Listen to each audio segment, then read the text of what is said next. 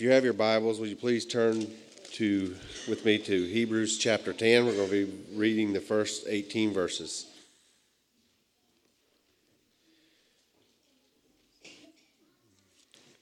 For sin, since the law has but a shadow of the good things to come instead of the true form of these realities, it can never, by the same sacrifice that are continually offered every year, make perfect those who draw near. Otherwise, would they not have ceased to be offered, since the worshippers, having once been cleansed, would no longer have any conscience of sin? But in these sacrifices there is a reminder of the sins every year. For it is impossible for the blood of the bulls and goats to take away sins. Consequently, when Christ came into this world, he said, Sacrifices and offerings you have not desired, but a body have you prepared for me. In burnt offerings and sin offerings you have taken no pleasure. Then I said, Behold, I have come to do your will, O God, as it is written of me in the scroll of the book.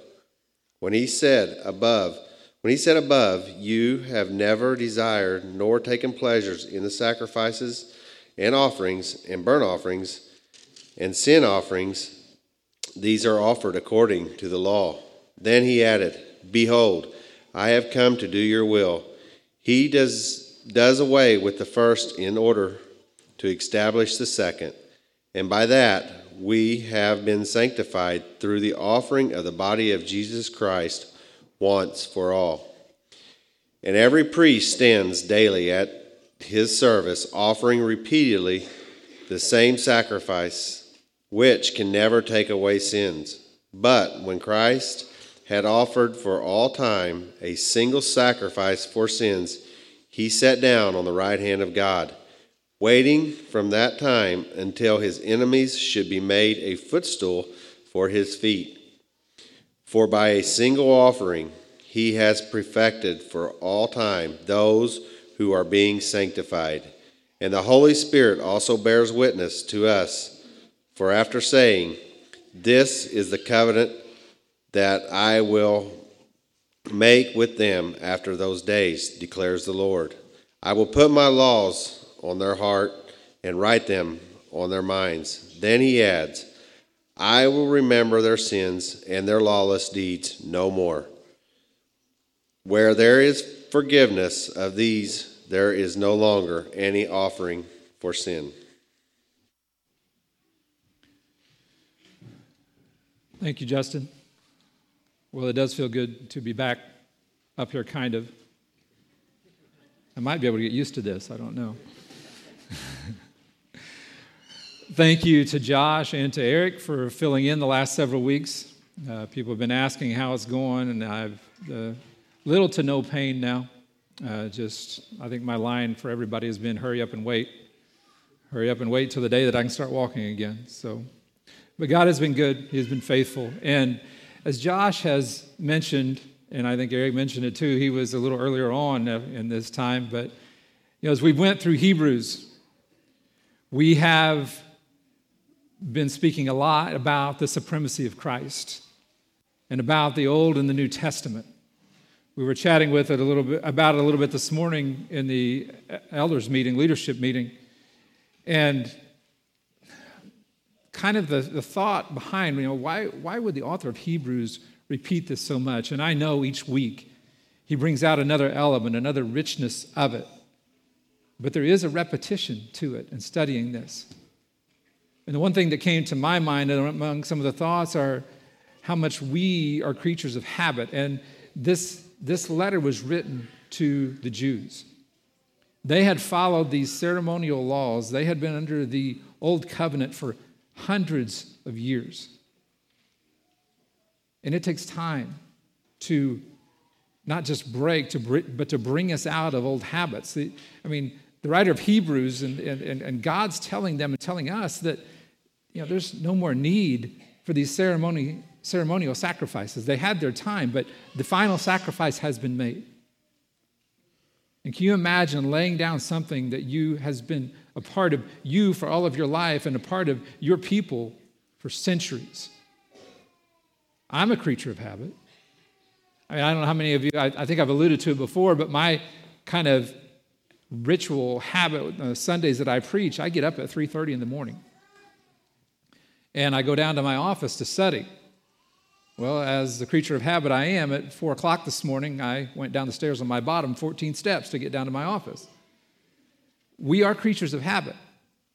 We find some rest in that. So, as a writer of Hebrews is calling them out of their habit, again, not just their personal habit, but their everything they've known for generations, calling them out of that.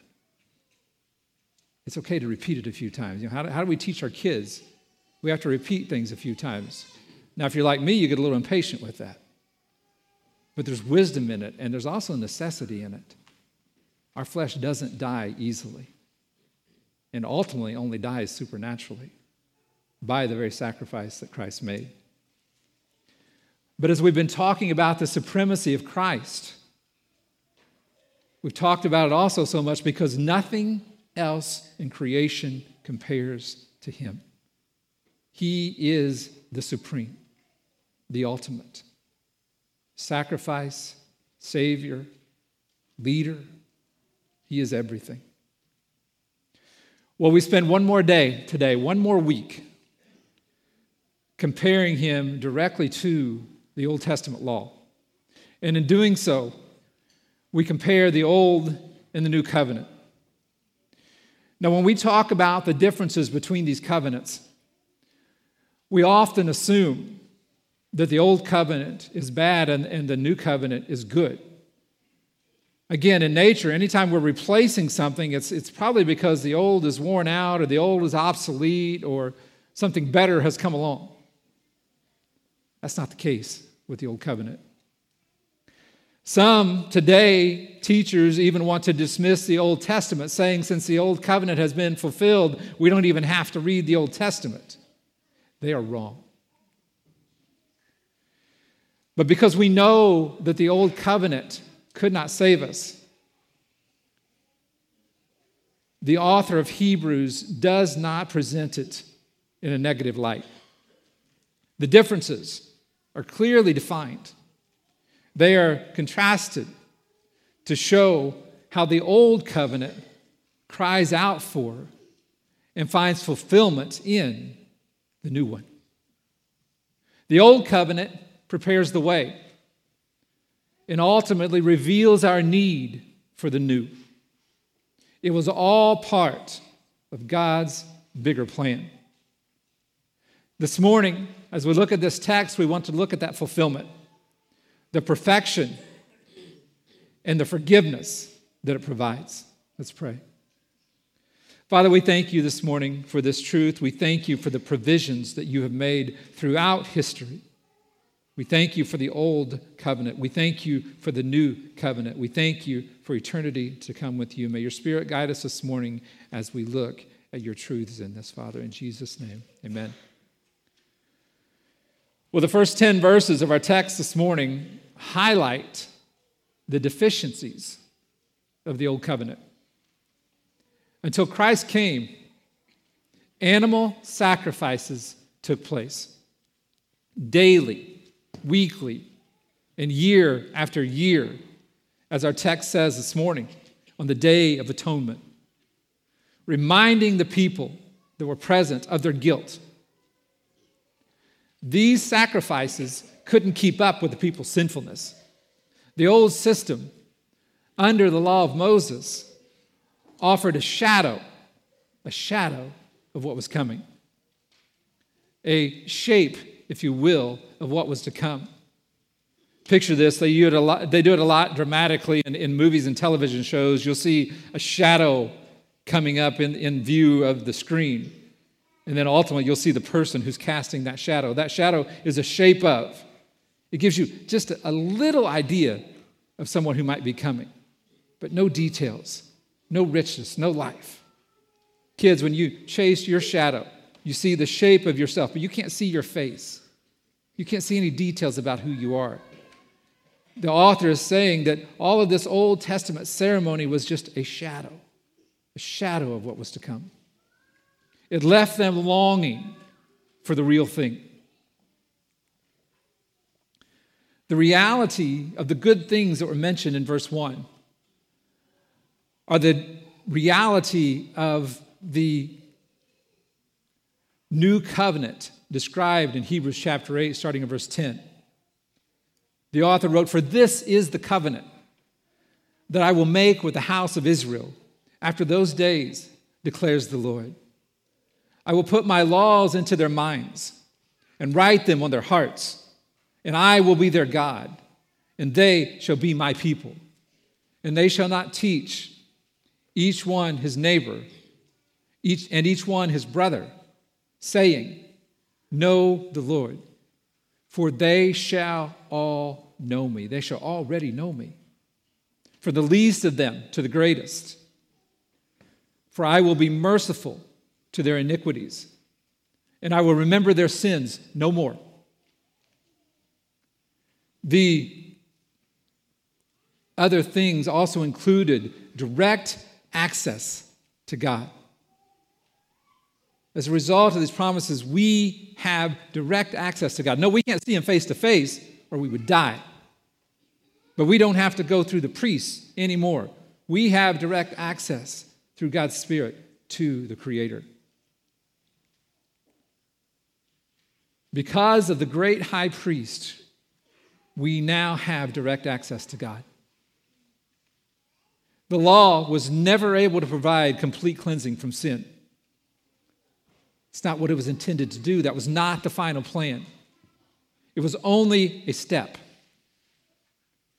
If sacrifices could have made people perfect, the sacrifices would have stopped. The worshipers would have been purified, and feelings of guilt would have been gone. But the repetition of the sacrifices proved their inability to purify people, to remove their guilt, and provide intimacy with God. As Josh told us as he went through chapter 9, only Christ's sacrifice can, can purify people once and for all time. Only Christ's sacrifice can remove the guilt from sin and offer clean consciences. But as verse 3 in our text says, the daily and yearly repetition of the sacrifices actually reminded the people of their sins and taught them that it is not possible for the blood of bulls and goats to take away their sins. Animal sacrifices provided only a temporary way to deal with sin until Jesus would come to deal with the sin in a permanent way. All those sacrifices were necessary to pay the penalty for sin. Verses 5 through 7 reveal that God never took pleasure in those sacrifices. In many places in Scripture, God revealed that He didn't want those sacrifices of a person whose heart was not right.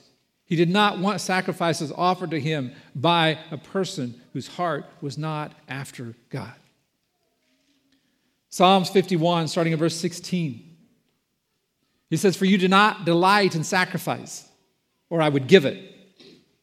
You will not be pleased with a burnt offering.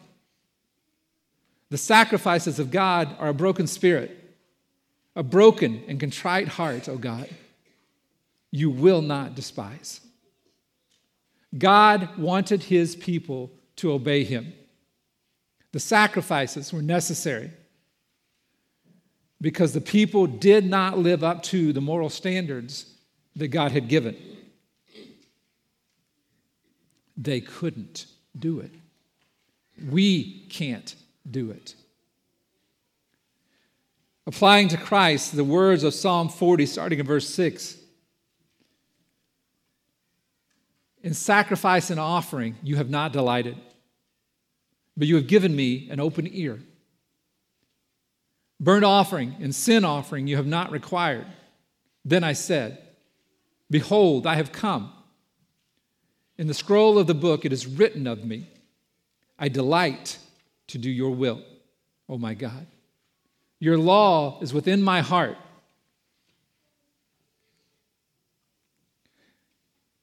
God's new and living way for us to please Him does not come by keeping laws or by even abstaining from sin, but by turning to Him in faith for forgiveness and then following Him in loving obedience.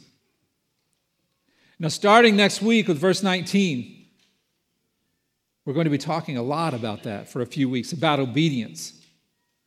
And if in some way you've gotten a little weary of the last few weeks, the coming weeks, I suspect, will be a little harder on your toes. I know they're going to be a little harder on mine. Because in our call to obedience, there is suffering, there is difficulty, there, are, there is that sin nature, that human nature, the habits we have that have to be broken and they often don't break easily. This is what set Christ's sacrifice apart. He followed God's will, obeyed Him, and offered the perfect sacrifice of perfect obedience. The entire Old Testament was written about Christ and His coming. The law and the sacrificial system, as we have said, was a shadow of what was to come.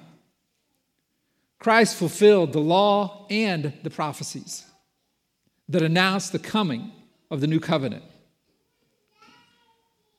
God did not desire the sacrifices required by the law of Moses. We've read several scriptures, including our central text this morning, that state that very fact. God had never planned for the old system to be the final provision.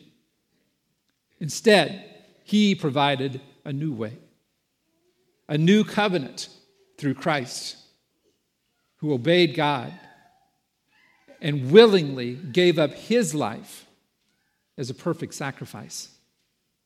Christ fulfilled the first covenant in order to establish the second, in order to set aside the first system to establish a far better one. God had to do away with the system of sacrifices contained in the ceremonial law. It changed nothing with God's moral law. The ceremonial law prepared people for Christ. And once he was here, that system was no longer needed. Once he came and became the final sacrifice, the ceremonial law of sacrifice was no longer needed. Verse 10 And by that will, we have been sanctified through the offering of the body of Jesus Christ once for all. Once for all. One of the commentaries I read said that is the seventh time that once for all phrase has been recorded in the last two chapters of the book of Hebrews. Once for all, it's done. God wants his people to be made holy. The God of Israel and of the Christian church is holy. He sets the standard for morality, living perfectly by God's moral law is the only way that mankind can live in perfect harmony. You look at the disharmony that we have in the world today the strife, the broken relationships, the terror, the torture, the treachery in the world today. In all of those situations, someone has either deliberately or unknowingly came up short of God's moral law. God just didn't put those moral laws out there as just some, oh, I'm going to make a bunch of rules that they have to follow. God's moral law is what we have to live to be in harmony. Holiness means being set apart from sin and its influence, and being totally devoted to God. Holiness is only available supernaturally. Holiness comes out of a sincere desire to obey God and from wholehearted devotion to Him. God's qualities make us, His children, different than the world. A follower of Christ becomes holy by the sacrifice of the body of Jesus Christ. Verse 10, we just read, said, We have been made holy. We have been made righteous. We cannot become holy on our own. But God gives us His Holy Spirit to empower us to obey Him and to overcome sin. As we've also already studied, there are two kinds of priests at the heart of the two covenants that we're talking about this morning. And they're defined in different ways, but as we look at these verses this morning, there's another factor that separates them. There's a kind of priest who stands and the kind of priest who sits. You say, okay, but what are you talking about? Why does that matter about anything? Under the old covenant, priests stood daily at God's service. And those two words are used in these verses standing and sitting. But under the old covenant, those priests stood daily at the altar, offering the same sacrifices repeatedly. Those sacrifices that could never take away sin, yet they continued to offer them. They stood every day because their work was never completed. Their ministry had to be repeated over and over and over again. Every day of their lives, remember, they served until the age 50. But when they were done, the next generation came in over centuries. They stood and they made these sacrifices, these insufficient sacrifices, over and over and over again. And it could not save a single sinner. Remember, couple chapters back when I said that the priest's purpose was to reveal their own inadequacy, the own the, the, the, the relevance of the job they were performing, yet they performed it faithfully. I know there were some stinkers in the lineage of the priesthood, but I believe that there was a vast majority of them who served faithfully, knowing that they were walking in God's greater plan. They were working out the shadow of what was to come to bring hope, to bring opportunity. Verse 12 But when Christ had offered for all time a single sacrifice for sins, he sat down at the right hand of God. As we breathe today, as we take breath with our lives today, Christ is seated in authority and power at the right hand of God the Creator and carries out the ministry of intercession for God's people, for us. And as verse 12, he's waiting for the day that his enemies are made a footstool for his feet. The priests who stand offer repeated sacrifices. Jesus only offered one sacrifice. His is sufficient, the only one that is sufficient to take away sins forever. And its benefits are eternal, they never end. Jesus sits, as this text says, because there is no need for him to stand. He is done, he is finished. He is waiting now for the next chapter in God's greater plan. His atoning work is complete. He fulfilled the old and ushered in the new. And now he intercedes for us. The author refers to Psalms 110:1.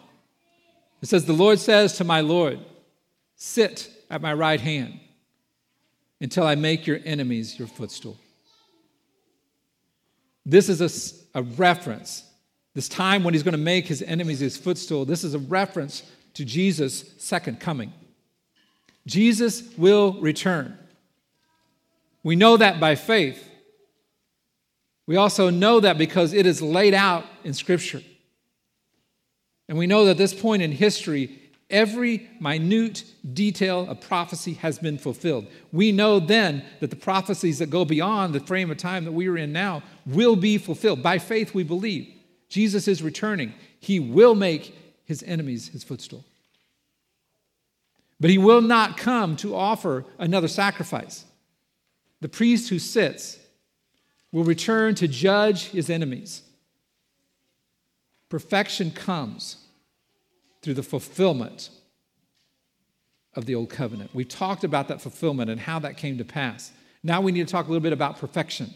Verse 14. I noticed last week, I think there were one of the questions I had for Pastor Appreciation what's Kevin's second favorite verse? Because apparently most people know that my first is, For we walk by faith and not by sight. But you want to know my second verse? We're here. Verse 14. The author says, For by a single offering, Jesus himself, he has perfected for all time.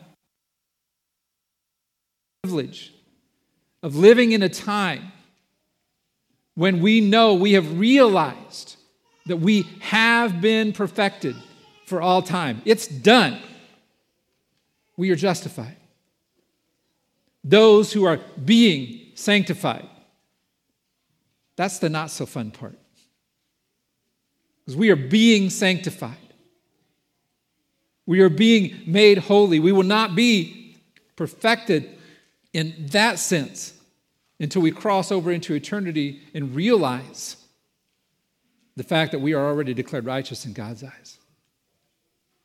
If the last five weeks have proven nothing else to me, I've been reminded very directly that I am being sanctified. And God's still got some work to do. His work, in the first part of that verse, perfects believers forever. But that sacrifice not only brought perfection, it also brought forgiveness. So, as we are in the midst of being sanctified, we walk by faith in the finished work of Jesus Christ. We have forgiveness for every sin we've ever committed and every sin that we will commit as we are being sanctified. Next, the author in verses 15 through 18 makes yet another reference to the Old Testament. He's quoting for the book of Jeremiah. The Lord, the Lord promises to put his laws in the hearts of people and to write them on their minds. Jesus' final sacrifice brings the full realization, the full forgiveness of sins, past, present, and future. So, an offering for sin is no longer necessary. The new covenant brings a new heart. The new covenant was new but it was not a new revelation. As long as man has been able to put things into words, either verbally or written, we knew this covenant was coming. We knew this promise was to be fulfilled.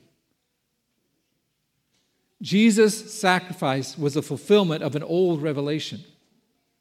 The promise was not Jeremiah's, it was God's. Through Jeremiah's prophetic word, the Holy Spirit bears witness to this new covenant. One of the beautiful elements of this new covenant is God's sovereign grace. God Himself writes His laws on the hearts and minds of His people. Those moral laws are within us, looking to come out of us supernaturally to sanctify us to set us apart from those who are not following Christ. Out of this comes true obedience. The old sacrifices could never accomplish this, only Christ could. I will remember their sins and their lawless deeds no more was not possible under the old covenant. The people of Israel cried out to the realization of their sin especially on the Day of Atonement.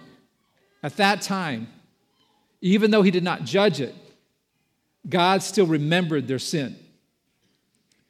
But now that Christ has mediated this new and better covenant, God no longer remembers our sins. The blood of Jesus removes them forever. We sang this morning about washing away our sins. Verse 18 sums it up. Where there is forgiveness of these, there is no longer any offering for sin.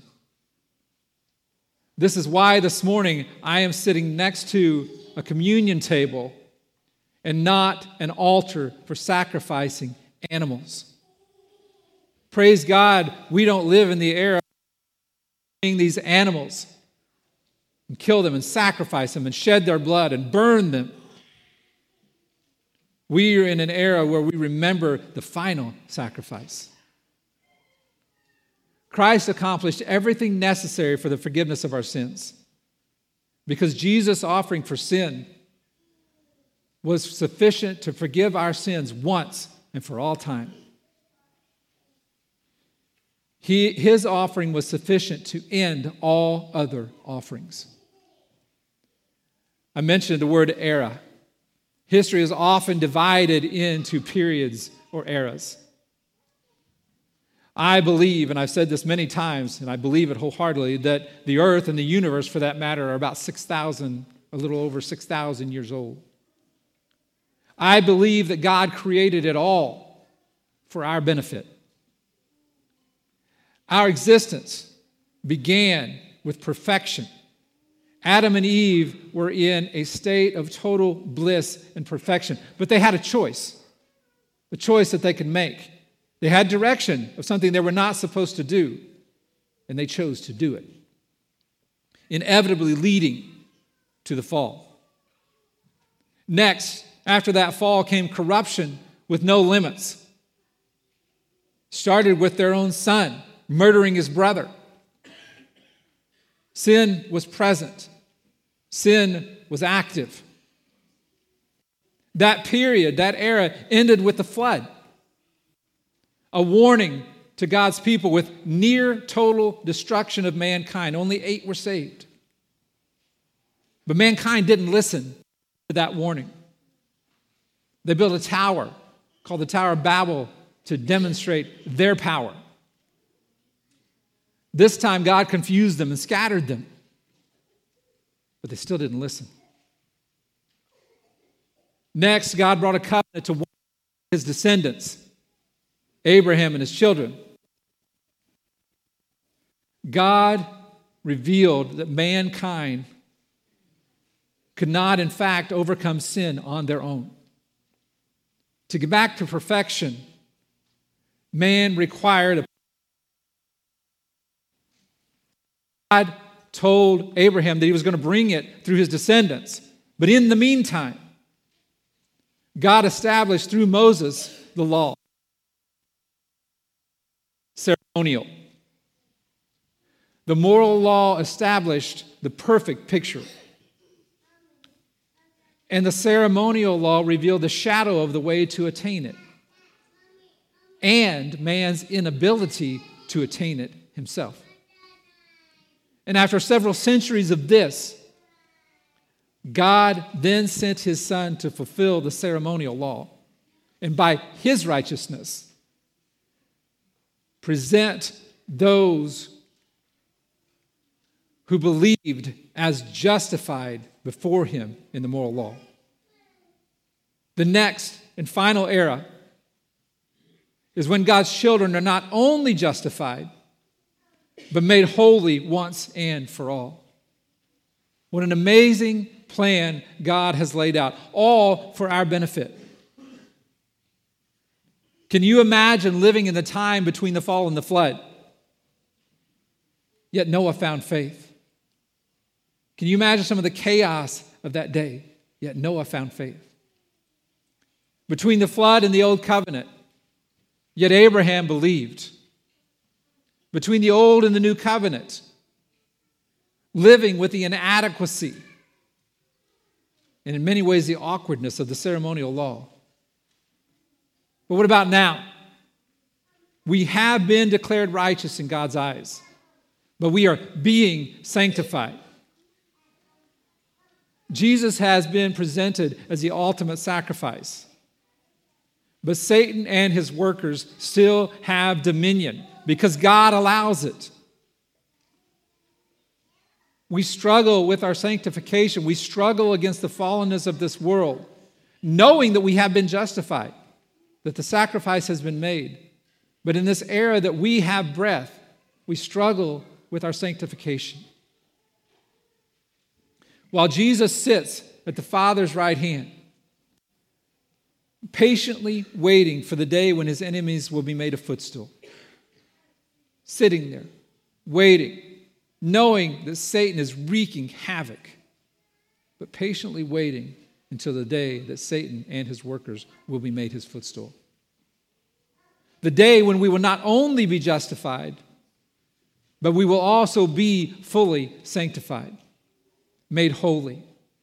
And not only us, but also all of those who have been faithful throughout time as we know it, through all of those eras that I laid out, from the time of Adam and Eve until now, through the end of everything that is written down in the book of Revelation.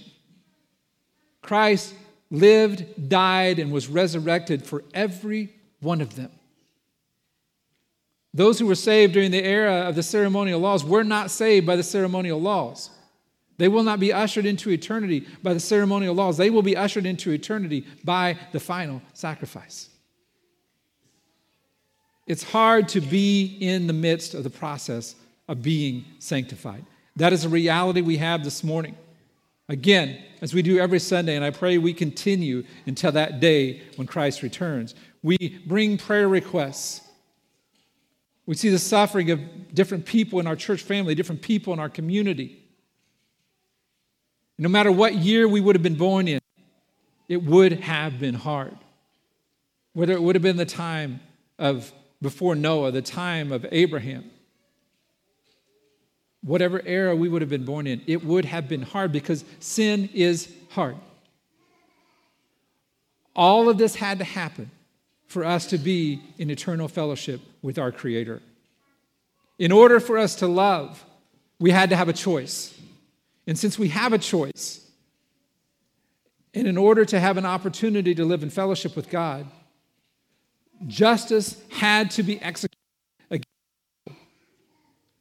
evil. Evil is allowed so that we have a choice, but justice had to be executed against evil, against sin. A price had to be paid. And without a perfect substitutional sacrifice, justice would have had to have been satisfied with the life of the individual sinner. But in his sovereign grace, God created all of the eras of time to vividly unfold his, fan, his plan to progress from the time of Adam to the time of the ceremonial law to the time of the second covenant, the, the new covenant in Christ's provision to give mankind ample opportunity to put his faith in the provisions of God. As you are being sanctified, remember the big picture.